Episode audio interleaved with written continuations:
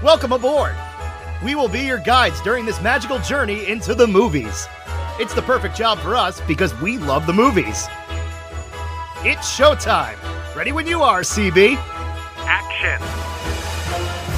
Welcome to Monorail Radio episode number 105. I'm Sean. Mike Walowski. I am so excited to be here this week to be discussing a film that I cannot believe as I say it out loud is almost 20 years old. To the point that when you said to me 2001, right before I turned the microphones on, I actually had to fact check that. What's up with that? Why didn't you believe me? It's not that I didn't believe you, it's just that I can't believe that this movie at the time of this recording is going to be celebrating its 20th anniversary next year. This is not a movie that to me seems like it's 20 years old. No, not at all. I mean, definitely feels like early Pixar when you compare it to something like a Zootopia or even Ratatouille, but it does not feel 20 years old at all. And maybe that's because we've had Monsters U more recently, which by the way is why we decided to do these back to back. Yes. Um, you know, there's obviously been a lot of back and forth with returning to school this year and some students are still being taught remotely and depending on where you are in the country, in the world, you may or may not be back in school. And regardless, it's been a difficult year for everyone. So we wanted to celebrate back to school and make it a positive thing. And I think you're going to enjoy this slightly more than last year when we went back to school and we did almost a month on High School Musical, um, which you guys can go and uh, get yourself caught up on. Monorailradio.com. You can go get every episode, or you can subscribe on your podcast platform of choice. But yes, going back to school next week. That's the prequel. This week, though, we are talking about what happens when you get out of school. And to be honest with you, the, these are probably the only two people I know, though not really people, but the only two beings I know that are actually using their college education in the field that they went to college for. Because of course we are talking about monsters inc. where as we see a monster training at monsters inc.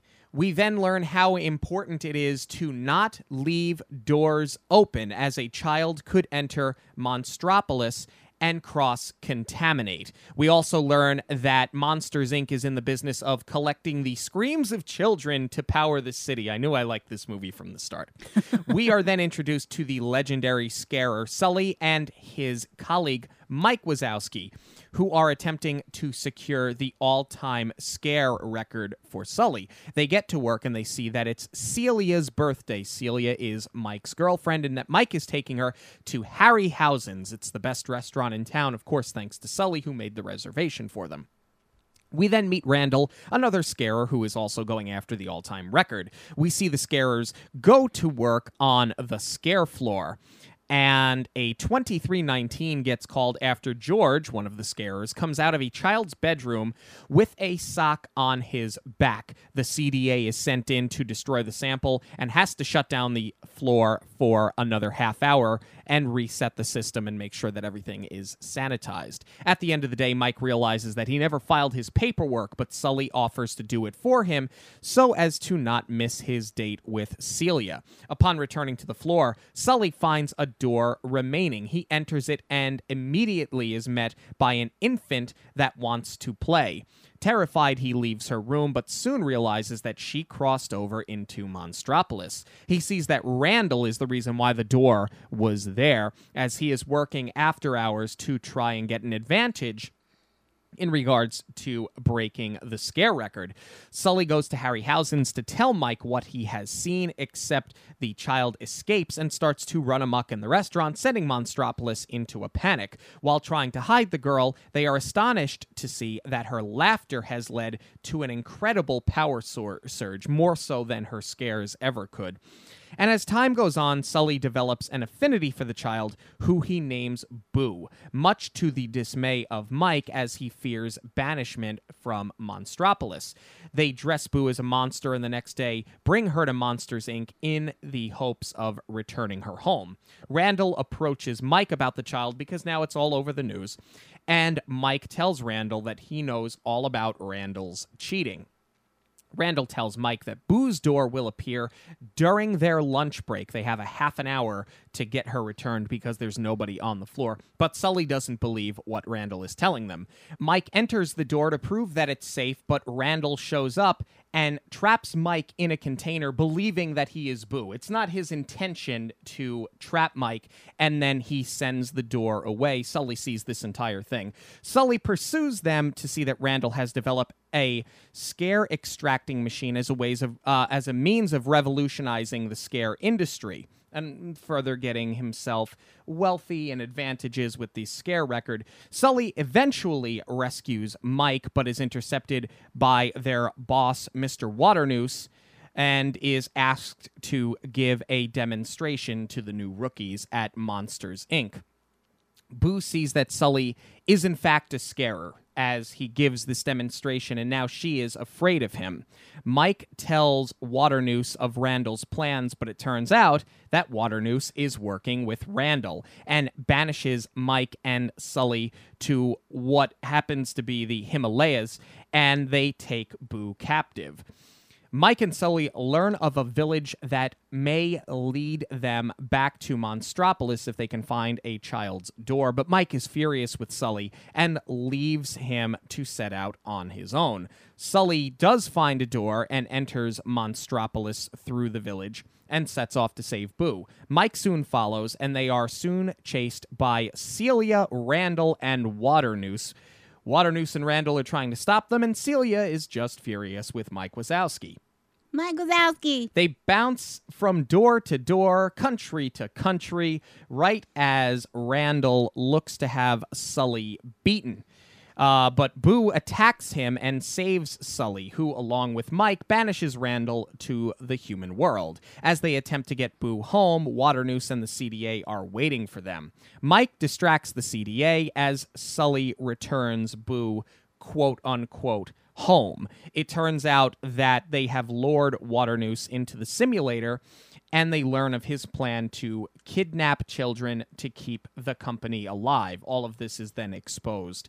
We learn that Roz, who was working at Monsters Inc. as well, was actually an undercover agent for the CDA and not a Monsters Inc. employee. And Waternoose is arrested. They return Boo home, and Roz tells them that her door must be destroyed.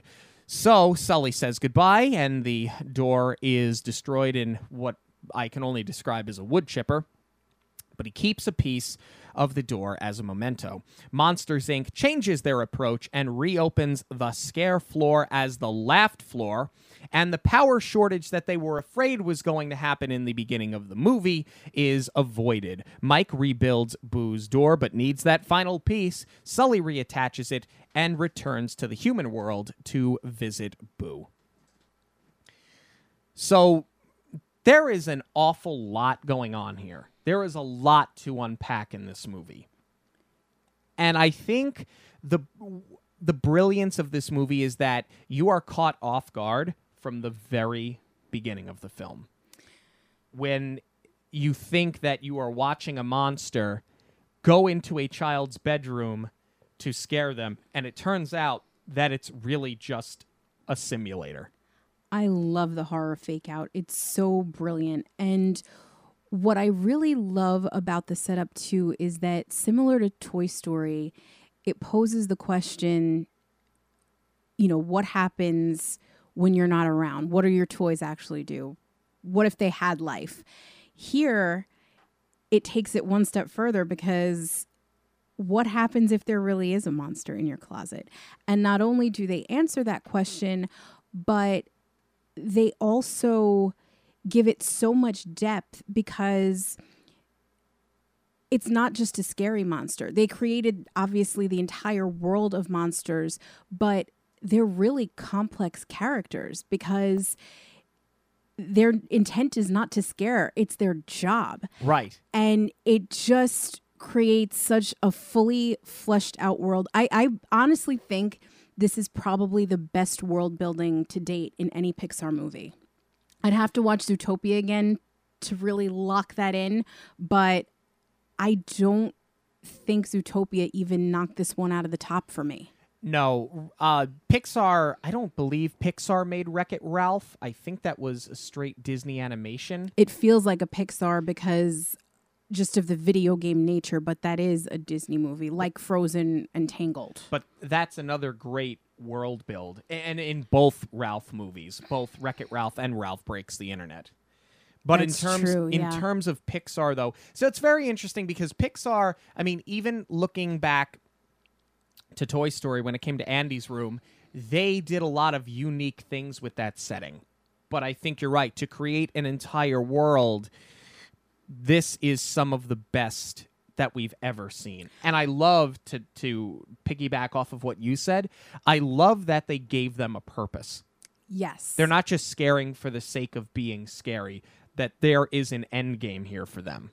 And similar to Toy Story 2 with the world building, they all had such specific functions, and immediately that gets flipped on its head because you find out they're moving. And then, okay, Buzz Lightyear comes and completely offsets their normal day to day. And here, you sort of have the same thing, but they really stretch it out a little bit longer and give you so much more detail because you then find out it, it's not only that they have jobs, but the screams serve a purpose and they're powering an entire city, which is brilliant. And then we start to develop the story and develop the characters through this opening sequence and they're showing you like a mundane commute to work and you're meeting your two main guys and it's exposing all of this function.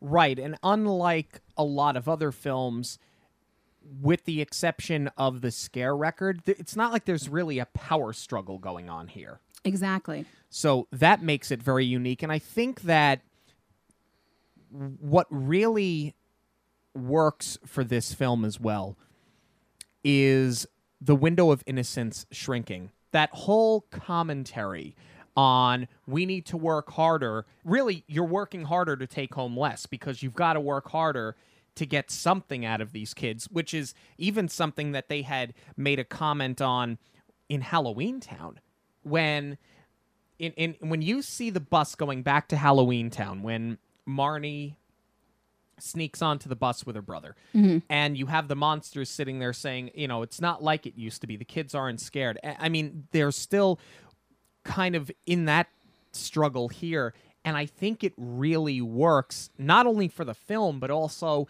very much as a social commentary See, that's interesting that you got out of it. You're working harder to take home less because to me, I really honed in to the kids being desensitized, which, you know, we said we can't believe this feels like 2000 this is a 2001 film because it doesn't feel that old, especially because that is such a recent issue. It's something that we're still dealing with. It's Yeah.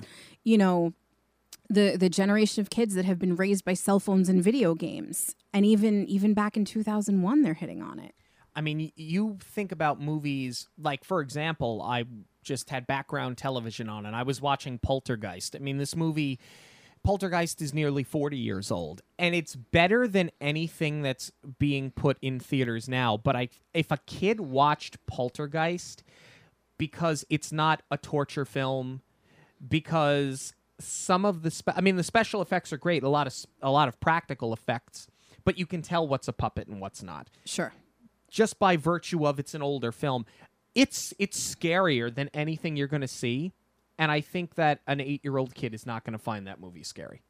I agree. So you're right. This is something that has been talked about for a really long time. I love that they wove it into the storyline here. Right like with the dead doors. Yes. That that whole door system blows my mind every single time I watch this. Like, no matter how many times I sit down to view this movie, it just never gets old. Again, with the world building, it's so efficient, not just because of the system that they have in place, but even such a quick throwaway line of, okay, we're going to do the Eastern Seaboard. It sort of expands your mind to this entire other world that's taking place because we are being introduced to a new world as far as what Mike and Sully are showing us, but then it really does complete the full picture because then you can have different scare floors that are terrorizing different parts of the country because there are different or, or, different parts of the world because there are different time zones. And the fact that they even just took it one step farther with that little line creates so much of a full picture. It's amazing. Yeah, I don't think the brilliance of this work space and and and factory that they've created can be overstated. I, I mean, it is again with the world building absolutely brilliant. I too love the disposing of the dead doors, but watching them from the moment they get there, punching a clock. Hey, good morning. How are you? They got their work the work helmets on. They got their lunch. The pails, locker room, and they're just like as soon as they okay, let's get to work. And they're they're scanning cards and they're swiping doors and they're they're getting in and they're get everything. It's so functional. It's ridiculous. I mean, it is so well thought out. It's absolutely brilliant even down to the point of Mike and Sully, because they do have different job functions. Like, yes, obviously, Mike is a monster, but he's really almost an assistant. Yeah, it's it's his responsibility to get the doors in and file the paperwork. It's almost like now now that I'm thinking about it, and I'm, it's only dawning on me right now. It's almost like the Walt and Roy relationship. You have the creative and you have the business, and Sully's going to go in and he's going to scare and do his thing, but you need somebody to still take care of the paperwork. Yeah, really interesting, unique relationship between them. And we'll talk more about them once we get into characters in just a little while here. But yeah, like you talked about the locker room scene after work, and he's getting ready to take Celia on this date. And I love the little tongue in cheek. You know, when when you are getting ready to go out for a night, you're going to put on deodorant, you're going to put on perfume. The monsters put on odorant. And I love. Do you have wet dog? Do you have low tide? Everything about that. It it's it's so minute. I should not like it as much as I do. But again, it just goes to show that they were so careful and they checked every little box, even with the minutia, to try and give this really like adverse reality to, to ours, if that makes any sense whatsoever. And they did it in such a humorous way without getting too gross as Yes. far as what the stenches were. Oh yeah, because it, it you could very easily go down a disgusting rabbit hole, you know, like um New York City garbage out by the curb in July. or what was that flatula? Was that that stupid Oh Lord. okay in Treasure Planet? You know, they totally avoid all that and it works here. You mentioned the date. So I just want to movie nerd out for a second with the name of this restaurant, Harryhausen's. Uh, there was a very famous writer, director, producer, actor, special effects guru, Ray Harryhausen.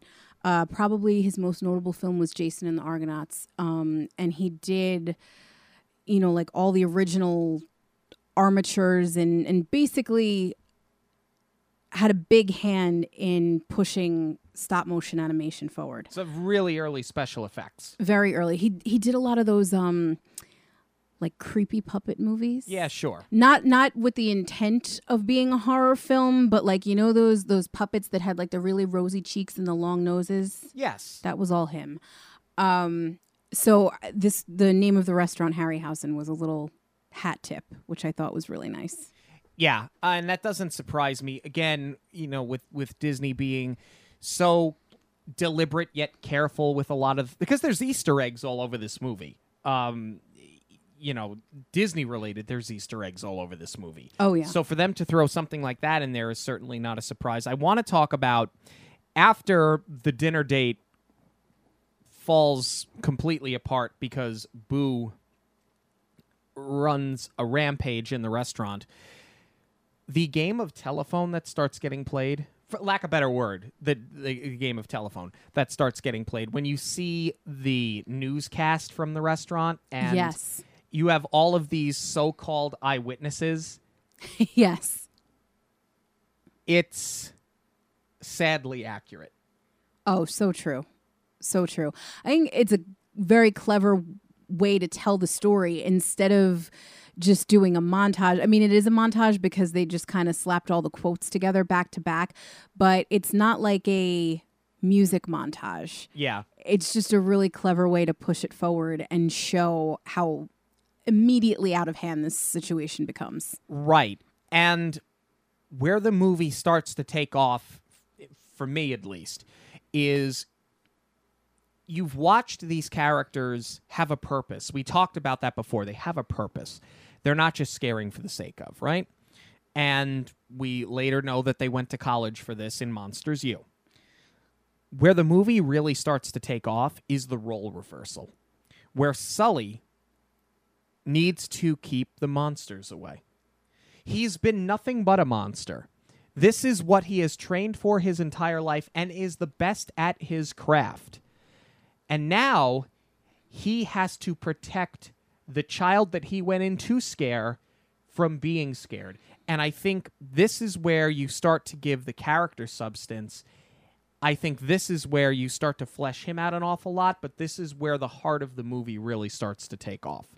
That's a great point. And I think the the news montage does serve to bring the audience into how Sully's feeling. I mean, obviously you can see the panic on his face, but there's only so much running around and freaking out that he can do. So this kind of helps us to feel his panic even more. Yes. They even take that one step further in the next scene where Sully has to put Boo to bed. I love this scene. I think this is like you said where the character really starts to shine.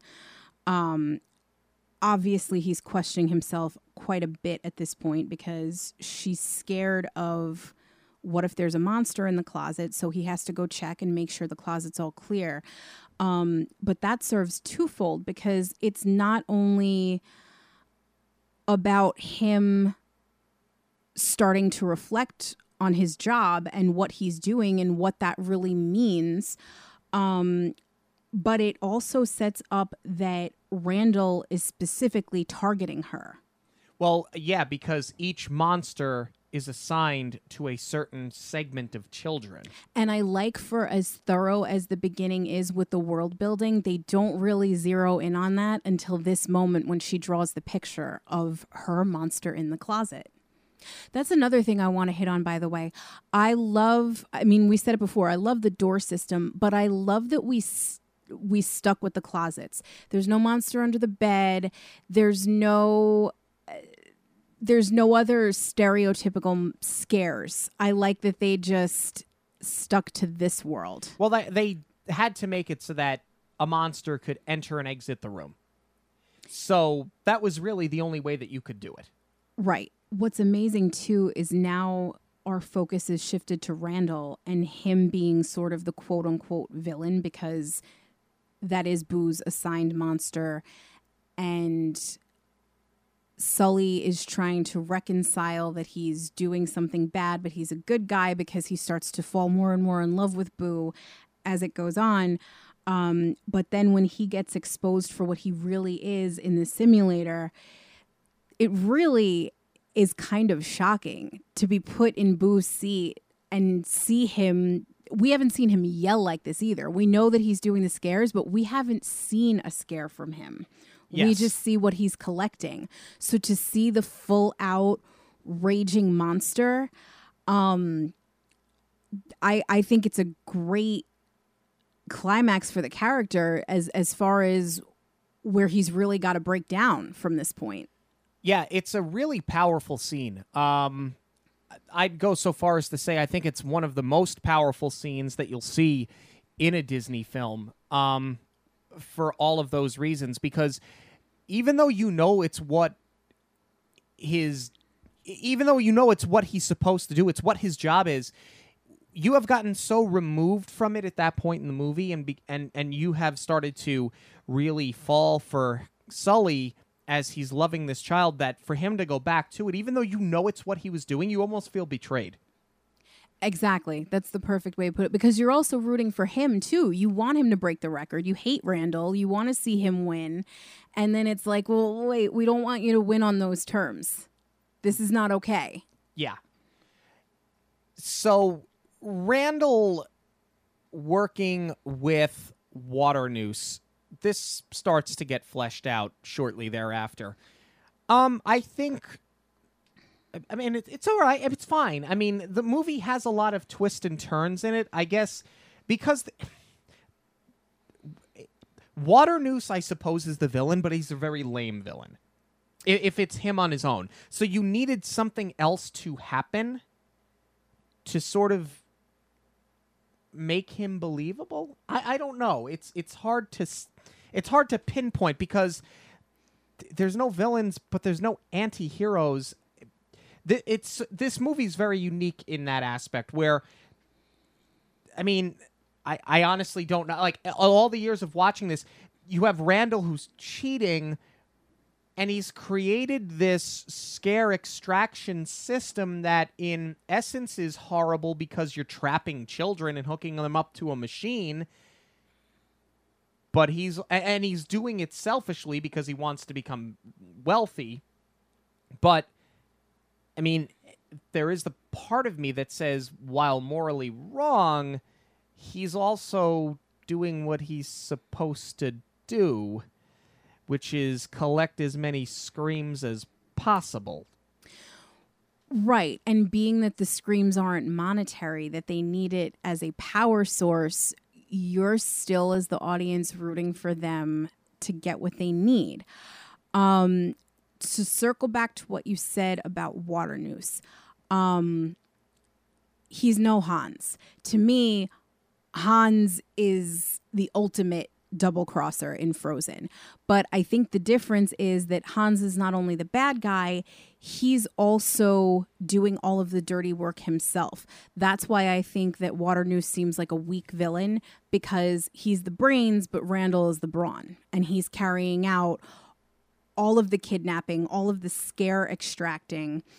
Um, but I do have to say, though, I think this is actually a better subplot than if they had taken the concept of kids being desensitized and running with that and making your story about coming up with new and different ways to scare. Because then the other smart thing that they did here is that they put it in the context of our world. Even though they've brought us into Metropolis, they brought us into their world, and we completely understand everyone's function and how everything works, you've now posed a threat to children in the real world and it it makes the monsters dangerous again. So it kind of brings the audience full circle cuz now we're back to where we started where you're supposed to be afraid of monsters. Well, I think that's the other thing too with Waternoose as a villain because he, technically he's not really doing anything. He's just looking the other way and allowing Randall to do what he wants. Right. And the way that he sort of takes Sully under his wing, that's why I compare him to Hans because ultimately he's lying and that's part of the fake out. But at the same time, he's not really lying to Sully either because he does need him to teach the next generation how to scare because they're just not doing it well enough. Right. So after they get through this subplot with Waternoose and Randall, now you have the added drama of trying to get Boo home, and these two are on your tail. I, I suppose that had to happen because if it was just them trying to get her home, it's just not. There's not enough there to, to carry the film. Well, we are forgetting another point, and it's funny that you skipped over it because in my mind, I never remember this scene where they banish them into the freezing The Arctic, Himalayas, the yeah. Himalayas, yes. Um, and I thought it was so clever that they brought them face to face with another elusive monster, and and to sort of make a legend real in this case. I thought that was really funny. with the abominable snowman. Exactly. And they make a reference to Bigfoot as well. So I kind of like that they they tied it to like our real monsters. Even though I forget this scene exists every time. Yeah, I, I do as well. And so I wonder if the scene is really even that necessary. Because you get the argument between the two best friends that you know is going to come in almost every movie.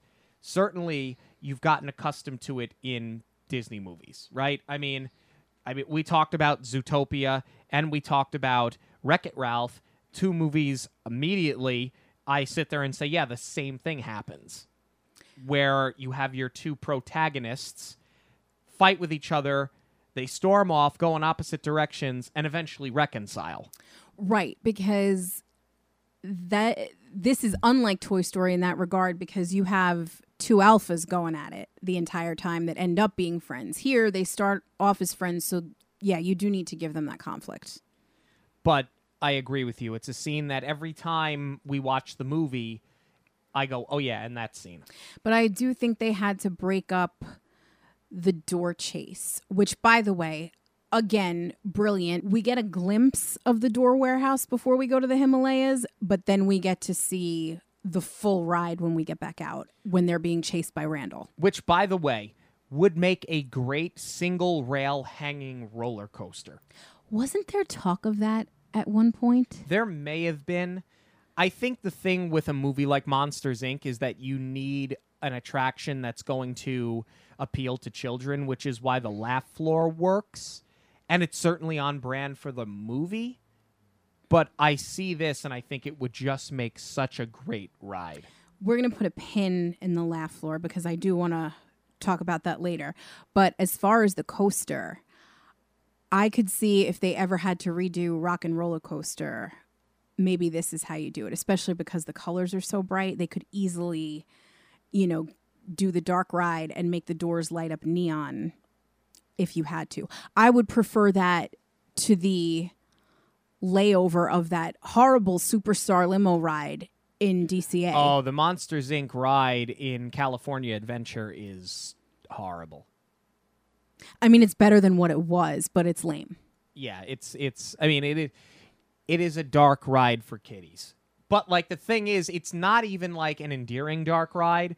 Like when you go to the Disneyland side and you go to Snow White's Scary Adventure and you go uh, to the Pinocchio attraction, you go to the Alice attraction. These are all old attractions when that was a very exciting thing to see in a traditional Disney dark ride. This looked like they tried to do that in the 2000s on the cheap and they did it poorly. It is lipstick on a pig. Yeah, it's really um if you're going to wait more than 5 minutes, you can just skip it. That's for certain. Um I mentioned before the Easter eggs that are in the movie. I love that you see Jesse from Toy Story. I love that you get Nemo. I love that you have the Pixar ball. And then at one point, Mike Wazowski, as they're making kids laugh, he gets in on it. And now he's not a scarer, he's a laugher. And, and the one kid has the Tomorrowland poster. And then I think he had a Frontierland poster in there too. So I loved all those little cap tips in Disney history And uh, Pizza Planet, too, when Randall gets banished Yes. through that random door. into the trailer. Yes, Pizza Planet is making a delivery. I don't know that Pizza Planet's making a delivery so much as the delivery guy lives in the trailer. Oh, I don't like to think of Randall as terrorizing the delivery guy, the, the delivery guy. I want to circle back to Randall for a second, though. Um, before the chase, when uh, Mike tries to apologize to Sully and he's beating Sully up, he's invisible. That is such dirty fighting. Like, I get where they were trying to go for the comedy of it because Mike is pouring his heart out and he doesn't know that Sully's getting beat up. But I find it annoying every time. Um, I I think it's what Randall would do. I would agree with that. I just, it's annoying. It's dirty. I, all right, it's nice that you think it's dirty, but it's what he would have done, and it's exactly what he did do in the movie. It to me, it makes sense. It- yes, it's dirty pool, But I think if we learned anything about Randall, it's that Randall doesn't care whether it's dirty pool or not. Speaking of Randall, should we start breaking down these characters? Yeah, I think now is a good time. Um, starting, of course, with Mike and Sully, who from the jump are just absolutely incredible. We'll, we'll talk about the individual performances here in a second, but I think this movie succeeds because from the start, they not only develop that these two have been friends for a long time, but it feels very real. It feels very authentic, and they're both extremely likable from the start. So within the first two or three minutes of the movie, you are immediately invested in them. I absolutely agree. I wouldn't go so far as to say they're a better duo than Buzz and Woody, but they are close. I think you could easily put them up there with Buzz and Woody, Baloo and Mowgli. I think in terms of Disney duos, they're probably on the Mount Rushmore. Absolutely. Starting uh, with Sully, John Goodman. Um, Perfect casting. absolutely perfect casting. I mean, listen, I've I've watched John Goodman my entire life from Roseanne when he was Dan to being Fred Flintstone, being Babe Ruth. I mean, this guy And let's has not forget about Coyote Ugly. Oh, that's right. I forget he was in it. But I've I've He's only hardly seen it, in it. but I've only seen it once or twice. Yeah, isn't he her father? Yeah. I've only seen it once or twice. And then for a few years, he made the turn into like he had to be in the Oscar nominated films or he was doing horror movies. It was really strange, but it worked for him. And I mean, listen, the man's a legend. And Big Lebowski too. that's right, the Big We forgot Lebowski. about Big Lebowski. he just gives Sully so much life. I couldn't think of anyone else to voice Sully. Not anybody who's alive. Yeah, I mean, honestly, like John I John would recommend. Candy is probably the only other person that could have done Oh. it, but obviously John Candy had passed away seven years before this movie was made. That is a good one. But yeah, there's there's nobody else that I could think of that I would say, oh, that might have been a good second choice. And and likewise with Mike, I think Billy Crystal's perfect. I love Billy Crystal in everything. well, that goes without saying. You think that he's marvelous. Sean Uh, is a is marvelous. huge Billy Crystal fan. Um, they had actually considered him to be Buzz, and I'm really glad that they didn't go with that choice because I I just can't see it as Buzz. They actually um, there's a video clip roaming around somewhere where they take some of his lines from Sleepless in Seattle and they animated Buzz to Billy Crystal. That is how close they came to actually casting Billy Crystal as Buzz, but I just don't see it and I just don't think that there's a better Mike Wazowski. No, he's perfect, especially once you introduce Celia, because they're so gooey and it's terrible, but it's great.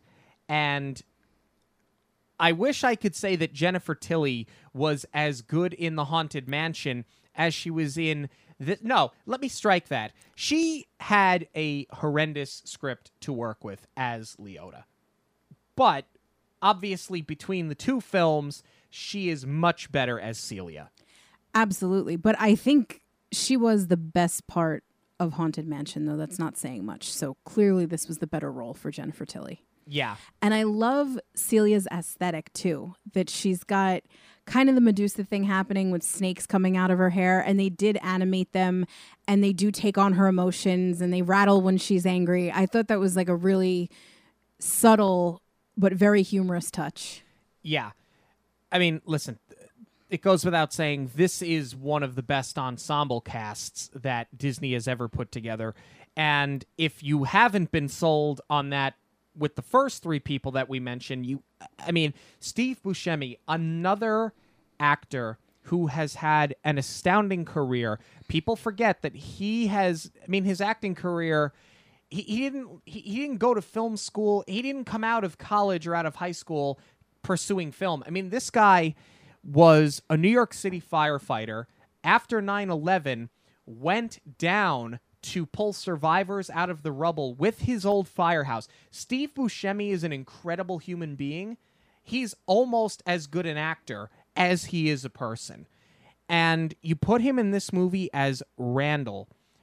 And uh, similar to Mike, similar to Sully, there are, are I can't even call it the short list. Uh, there's no one else that could have played this role. No, and what I love about it too is that he doesn't always read Steve Buscemi. Sometimes you get that inflection. To me, my favorite Steve Buscemi role is Nucky Thompson in Boardwalk Empire. But when I think to his performance in that series, it's always just pretty much a straight delivery. And that's his voice and that's how how it sounds. Here as Randall, he doesn't have quite the drawl that he always does. And I sometimes forget that it's him, but he's just fantastic. Yeah. Bob Peterson plays Roz. Roz is my spirit animal. We haven't said enough about Roz yet. Because here's the funny thing with Roz. She's sort of silly comic relief in the very beginning, mostly because of Peterson's delivery. Mm-hmm. And then she goes away for a long time. And then she comes back as an undercover agent for the CDA. So she plays a bigger role in the film than you think she's going to play because you think she's just straight comic relief. And actually, like, I had not sat and watched this movie in a long time. And I kind of forgot that that was what her ultimate role was in the movie. Well, I think that's the brilliance of not giving her so much screen time because you're right, you do forget. But that was something that I noticed too. You know, she's always harping on Mike's got to do the paperwork. I always thought that was such a brilliant setup for why Sully double, doubles back and discovers Randall because he's trying to cover for his buddy and do the right thing and let Mike go on the date. Um, so it's been set up because Ross Roz is always nagging him for it. Um, but they completely bring that full circle that she's not just a receptionist, she's not just a paper pusher. She has a small but integral role in this film. And I like that they capitalize on that at the Laugh Factory. Yeah, absolutely.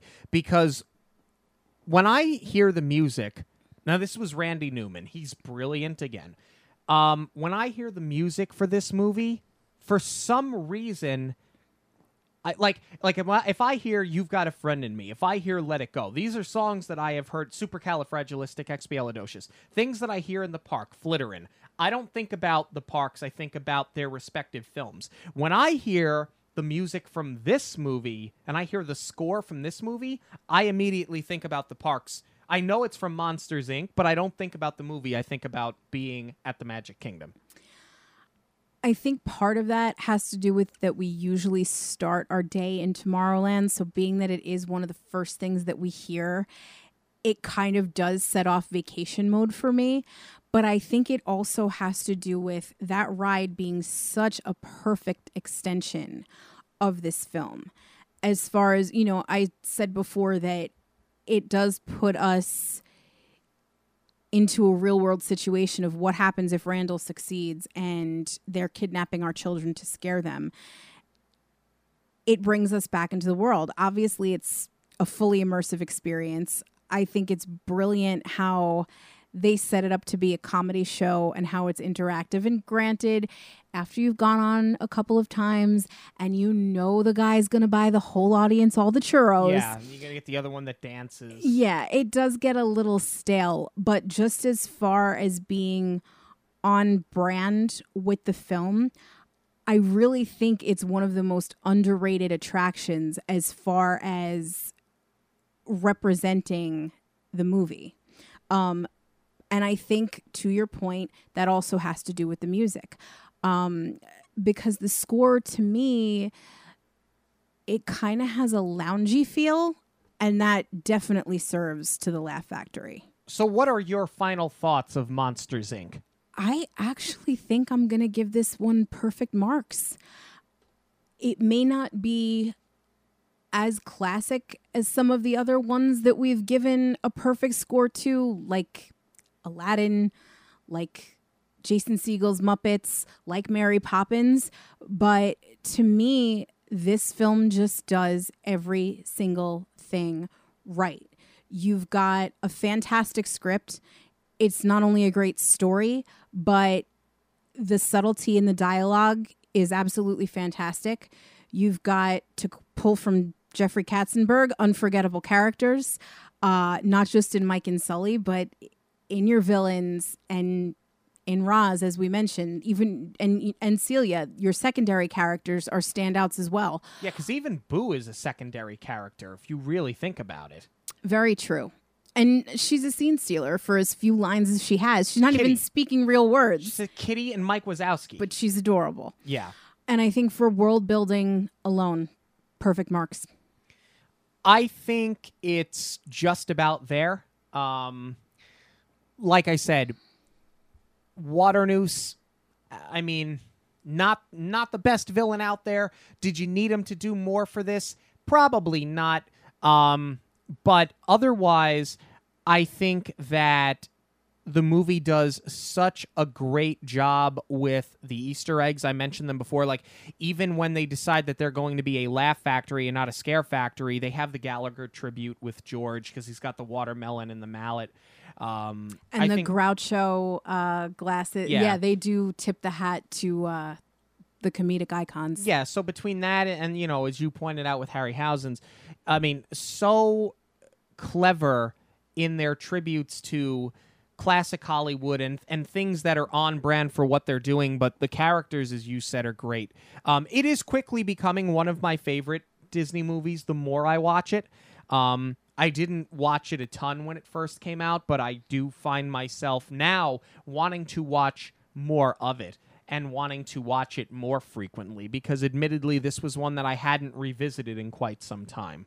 Well, I think that's a great point too. Is that the rewatchability factor is definitely It's there, through the roof. and you do find more things to appreciate as an adult. But we're interested in getting your say on Monsters Inc. You can give us your review on Twitter, Instagram, and Facebook at Monorail Radio. You can also email us monorailradio at gmail.com. News of the week coming up, but first, a quick break. If you're thinking of booking a trip to a Disney destination, you have to contact Jackie Zolezzi from Magical Vacation Planner. My husband and I recently celebrated our 10 year wedding anniversary and wanted to go on a trip, just the two of us.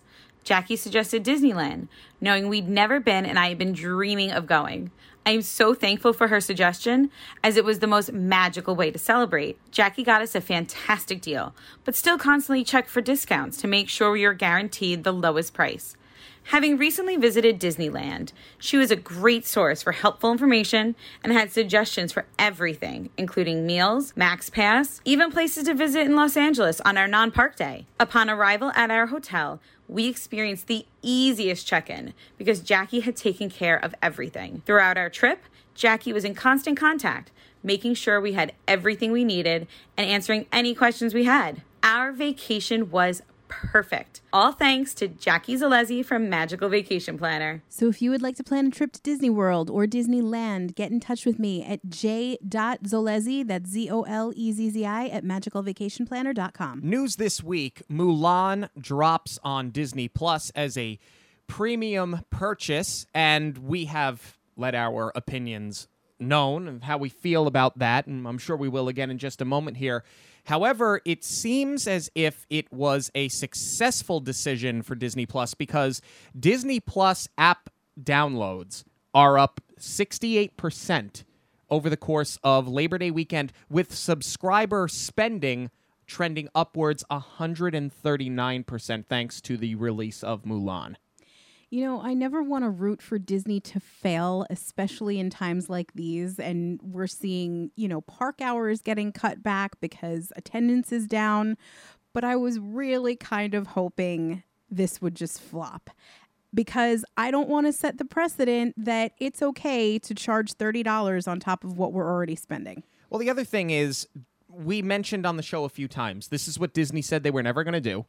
Now, of course, this is very different because there was no global pandemic that closed everything forever when Disney Plus had launched. Yeah, I certainly don't think they lied about it. No. I think they just changed their mind. And I mean, every company, every individual has had to pivot this year. So I Correct. get it. I do. But for me personally, I refuse to do VOD. I will not do video on demand because to me, I think this sets a dangerous precedent where if the industry as a whole becomes dependent, almost codependent on VOD, you will see the death of the movie theater. And I refuse to play a hand in that personally. For me, I'm willing to wait until December when this is included in our regular membership. I agree. I'm I'm willing to wait for it. So I apologize to our listeners who did want us to do either a monorail in a in a minute or a full review on it. Um, it's not that we don't care enough to do that for you. We do, but you know, you said it best. It's going to hurt the industry. And as someone who works in the industry, I really have to stand my ground here. And I, I can't support something. I mean, I see the value in it for a family of four because in that regard, you are saving money. Thirty dollars is much less than taking two children to go to the movies. But as a pair, not worth it for us to do. And and I'm I'm not going to take the hit on it. Right, and this isn't like buying something on Amazon where you spend your $30 and you have it forever. You spend your $30 now to get an advanced screening for all intents and purposes. You have it for as long as you have Disney Plus. So if you decide that you're going to cancel your Disney Plus subscription, the movie that you purchased does not port over with you. You basically rented it for thirty dollars. Yes, and it's like an eight week rental for thirty bucks. But listen, I'm I got a review from somebody who I trust very much that said we spent thirty dollars on a movie that isn't worth three cents, and I've heard a lot of mixed reviews. So you're just going to have to wait until it's included in the regular subscription to get our review. But after hearing that, I am in no rush to go out and spend an additional $30. I'm not even tempted like when somebody says don't watch the room and you go rent the room out of curiosity. Like I'm not even my interest isn't even peaked that far. I agree. But I am interested to know what our listeners think if they watched it, if they didn't pay for it. Uh, you know, if they're taking the same stance that we are, we, we want to hear you sound off. Yeah, you can let us know on Twitter, Instagram, and Facebook at Monorail Radio. You can also email us monorailradio at gmail.com. Hey, we're also on TikTok as well, so make sure that you guys are following us on all of our social media platforms. And don't forget that you can subscribe to Monorail Radio on your podcast platform of choice or get links to every episode of the show at monorailradio.com. Com. And don't forget as well, it's always appreciated and we love hearing from you if you could go ahead and leave us one of those great reviews over on iTunes. We love hearing what you guys have to say about the show. Thank you so much for joining us this and every week on Monorail Radio. We are very excited for what the next few weeks have in store for you. And uh, next week, we're going back to school with Monsters University. For Jackie, I'm Sean. Have a magical week, everyone. On behalf of Monorail Radio, we'd like to thank you for joining us. We'll see you at the movies, the stuff dreams are made of.